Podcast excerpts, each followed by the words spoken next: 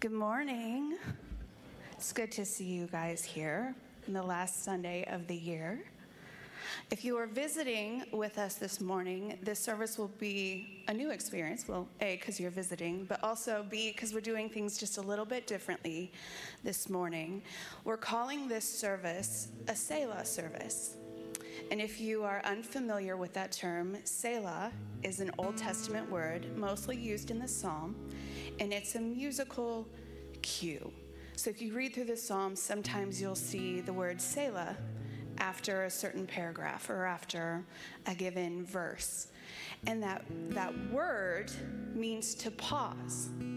But it's not just to stop singing, it's to pause with significance. It's to pause with understanding of what you just said or what you just heard or what you just sang out. So we're calling this a Selah service because we are using this Sunday, this last Sunday of 2018, to pause and to understand and to reflect and to listen. And that's what we're going to do this morning together. And it's going to be a time of thinking about what the Lord has done, or maybe even thinking about what the Lord hasn't done because I think a lot of the time when we get to the end of the year, we think we we think about the disappointments that we face, the loss, the grief, the unmet expectations, the things that we're carrying in to the new year. We think about those things. And there is time for lamentation. And we're going to get to that this morning. But there is also time for thanksgiving and remembrance and intention. And that's what we're going to tackle first. Because the Lord is good. And sometimes when we get wrapped up in our disappointments, we forget that. So I want you to think about this year. And as we go into this first psalm and read it together, think about the ways that the Lord has been faithful to you this year, the ways that He has surprised you this year the unexpected things that have happened or the blessings that have just you got to experience and were exciting. I got to see the Sistine Chapel ceiling this year. It was mind blowing. That was a blessing from the Lord. Seeing things that you've only ever heard about and you finally get to see and experience. That's the Lord. He, I think sometimes we get wrapped up in our own ideas of Him that we forget who He really is and what He really does, and that He delights in us. And He delights in surprising us and doing things for us. Yes, there is sin, and yes, there is disappointment, and yes, there are those things, but He loves us. And He does these things to bless us. So we want to take out those things, the ways that the Lord has blessed you this year, the way that He has surprised you.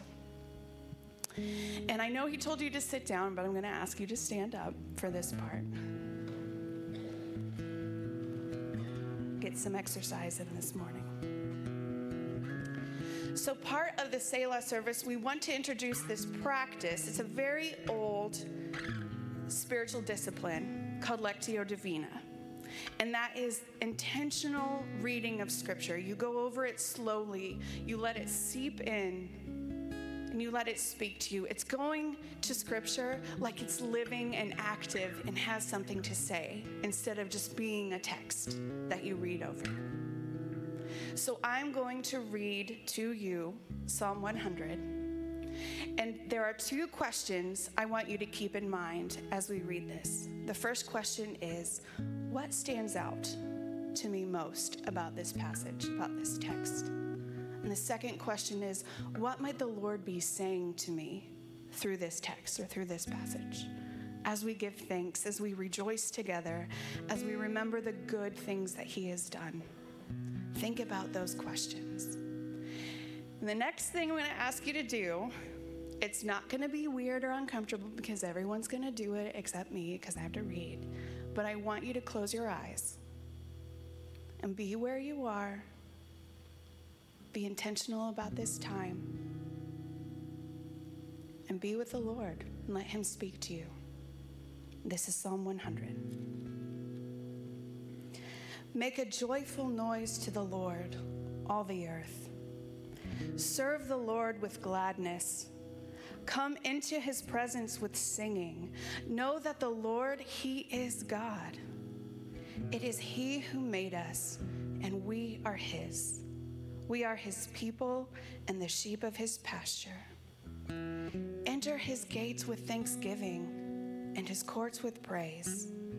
Give thanks to him and bless his name. For the Lord is good. His steadfast love endures forever, and his faithfulness to all generations. We're going to we're going to sit with this for a minute. We're going to pause now and give thanks to the Lord together.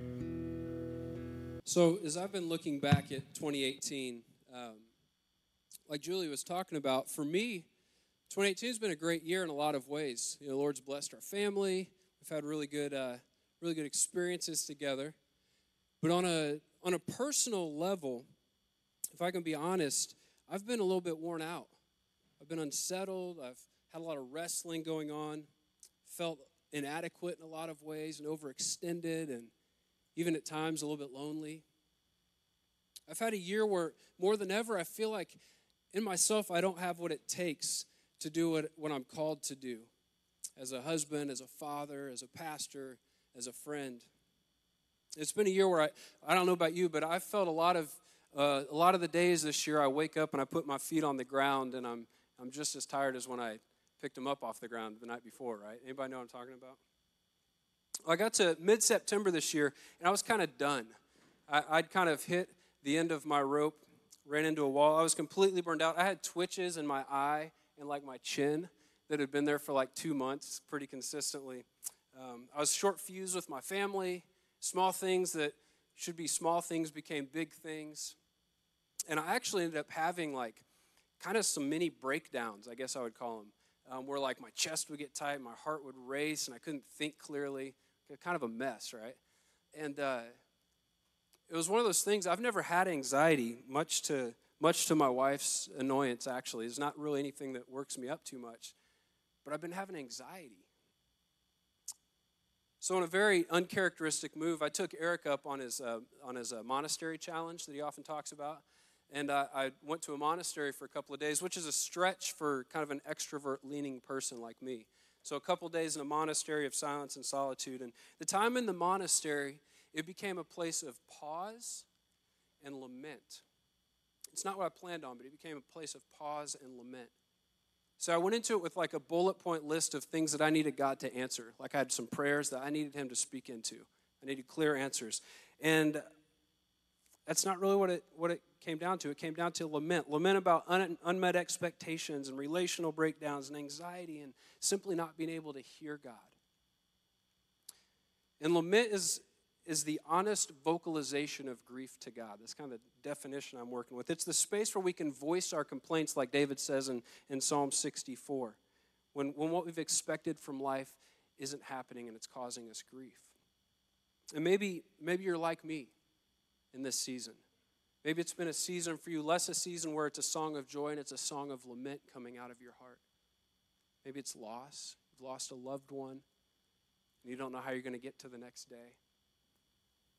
You've battled health issues ongoing. You don't know where you're going to find the strength to take the next step. Maybe you've not experienced victory over sin that you've been asking God to come through on. Maybe, maybe you've been betrayed by a loved one. Maybe it's, it's an affair, a divorce, or someone simply just stabbing you in the back.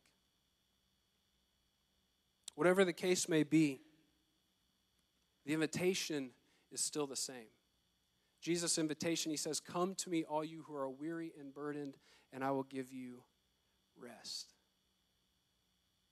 So, lament, it actually leads us closer to Jesus. It's the space where we battle self reliance by expressing that, that we need Jesus, that we don't understand, that we can't do it in and of ourselves. And this is what happened at this monastery for me. I, I, went in completely broken, not seeing or hearing God, desperate for answers, which I really didn't get a whole lot of. But I came away with peace. I came away with peace. And it was one of the most like uh, real and tangible experiences I've had where we talk about in Advent, Emmanuel. Jesus is Emmanuel, God with us, right? We've been talking about that all month. It was one of the most real experiences of that for me, where I walked away wanting something else and came away content that I didn't get any of that, but I had the peace, the peace of Christ. And so we're going to provide some space to pause and to be silent, to pour out our complaints before the Lord. But before we do that, I kind of want to set, I guess, the atmosphere for this. I had a conversation with somebody a couple weeks ago, um, and he was talking about some sin that he'd been going through. And he said something like, It's really hard for me to come to church and to be vulnerable. It's hard for me to come and be transparent. You talk about all these things that, you know, bring your sin and all that kind of thing, but you come in and, and we've got IMAG and we've got a nice looking stage and everybody dresses nicer and brings their best foot forward and we have nice snacks and it's fairly comfortable. He said, It's kind of hard for me to come and be vulnerable in a place that seems like it's all together. And it really struck me. Really struck me like, I feel like if there was ever a place where you could bring hopelessness and brokenness and, and despair and be cared for by Jesus, it should be here, right? It should be here. And so I just want to kind of break down that, that thing. If that's something that you kind of latch onto, this is a place where vulnerability is welcome. Bring it all, bring the mess. I'm a mess, we're a mess. We just be messes together, right? I read this quote from Henry Nouwen this week. It says, only in the context of grace can we face our sin. Only in the place of healing do we dare show our wounds. Only with a single minded attention to Christ can we give up our clinging fears and face our own true nature. As we come to realize that it's not we who live, but it's Christ who lives in us, that He is our true self, we can slowly let our compulsions melt away and begin to experience the freedom of the children of God. So Jesus' presence provides the grace for our brokenness. Amen. So I'm going to read through Psalm 62, and we're actually going to have silence. So a lot of times we have like a synth going or something. We're going to have like cold silence for a couple minutes. And it's going to be a stretch. It's a stretch for me every time. But we're just going to be silent. We're going to sit with this psalm. This is a psalm of lament. And, and I'll ask the same questions that Julia asked. What stands out in this psalm? What might God be saying to you? And then, and then I'll just tack on what is it you need to say to the Lord? What are the things in your heart that you've been holding back that you need to say to the Lord? So I'm going to invite you, like Julie did, I'm going to invite you to just close your eyes. We'll stay seated. I'm just going to read through this psalm, and then we're going to have a couple minutes of silence.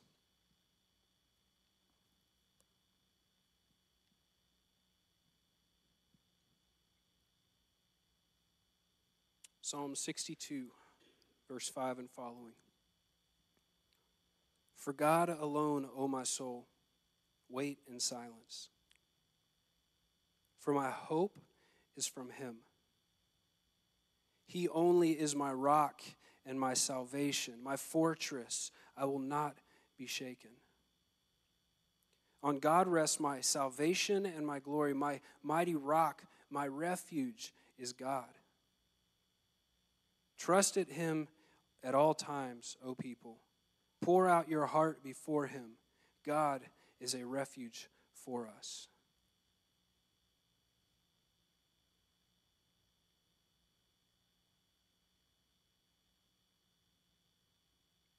Those of low estate are but a breath. Those of high estate are a delusion. In the balances, they go up. They're together lighter than a breath.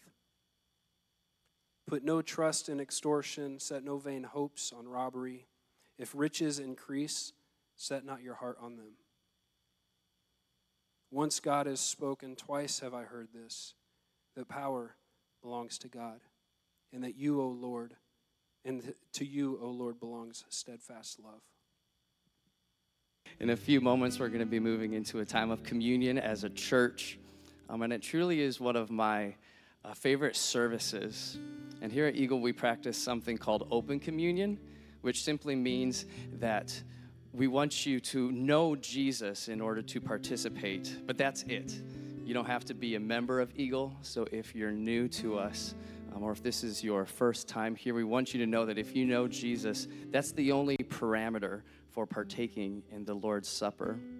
And I was thinking about back when I grew up um, in First Baptist Church of Downers Grove, communion back then was also one of my favorite services. But at the same time, as you grow older and, and you start to understand more deeply and more personally what it means, like the expanse and the experience of communion has grown. So as we go before the table, it was important to all of us who kind of planned this service to have a brief moment of reflection on what communion is. And so I have three simple things to remind us of what is it that we're about to do and why does it matter? And so the first is to remember, to remember what it is that the Lord has done. And I don't know about you, but I need frequent reminders of that. You know, here we practice communion maybe once a month, and there is nothing wrong with that. But oftentimes you'll hear a Christian say, you know, I want us to do communion less frequent to make it more special. And you hear it and you're like, well, that kind of makes sense.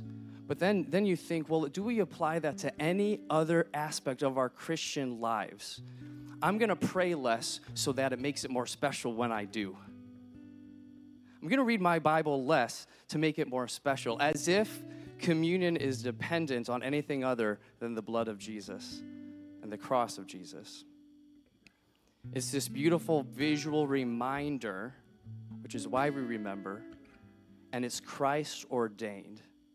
So that's that first thing, remember. And then number two, I loved how this morning when we prayed together, and Jim Hurst, one of our elders, he brought up the importance of confession. So number two is confess. And so when we take a moment here to be quiet and to read a psalm together, we, we want to confess our sin. You know, do we know all the ways we've sinned against God? Probably not. The ways we've sinned against others, the ways we've sinned against our own bodies. We might not even be aware, but we're going to take that moment to confess. And it's not because we earn forgiveness, but it's because it's a relationship. So we confess. Remember, confess, and then receive. You know, we receive the elements of the bread and the juice. It's symbolic of Jesus' body and blood. But we really do have to receive. You know, you hear frequently the analogy of a present and with Christmas, you know, it works that if someone gets you a present but you don't take it, you have not received it. And I think in our Christian tradition, we're so afraid that we might convey to someone that we have to do something to earn salvation that we forget it is an action to go and receive. We're going to get up and remind ourselves of what Jesus has done, and we are going to receive anew grace and mercy the good things that He's given us that we don't deserve, and the withholding of bad things that we do. We're going to receive a new gospel provision and power as we remind ourselves of what it is that Jesus did. So we remember, we confess, and then we receive together.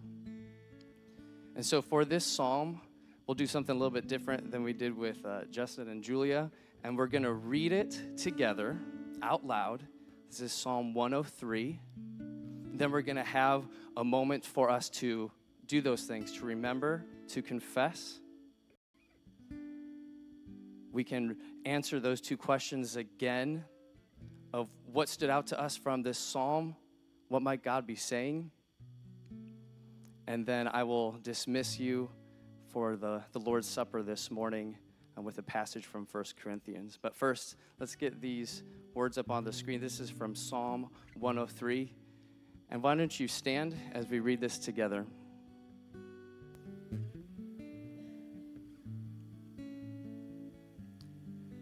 The Lord is merciful and gracious, slow to anger, and abounding in steadfast love. He will not always chide nor will he keep his anger forever. He does not deal with us according to our sins, nor repay us according to our iniquities. For as high as the heavens are above the earth, So great is his steadfast love toward those who fear him. As far as the east is from the west, so far does he remove our transgressions from us. So let's take a few moments to be silent.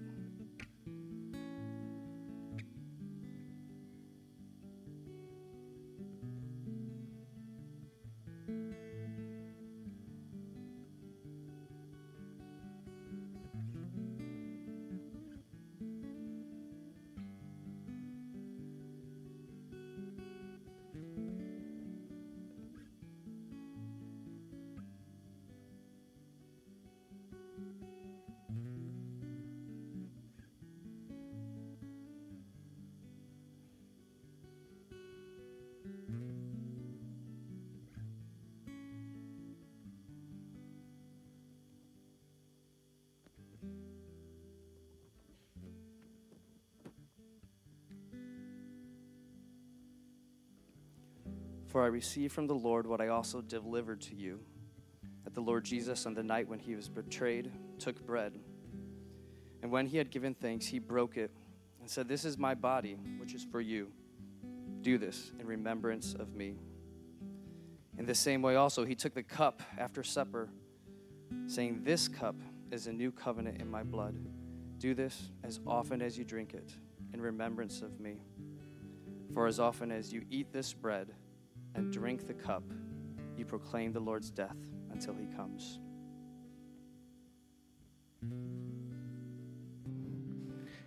Uh, my name is Seth Vaught. I'm one of the elders here at Eagle Church, and it's my honor to give the final benediction of 2018.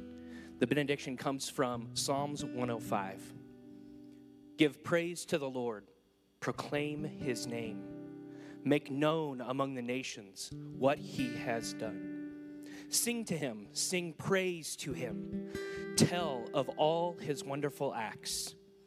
Glory in his name. Let the hearts of those who seek the Lord rejoice.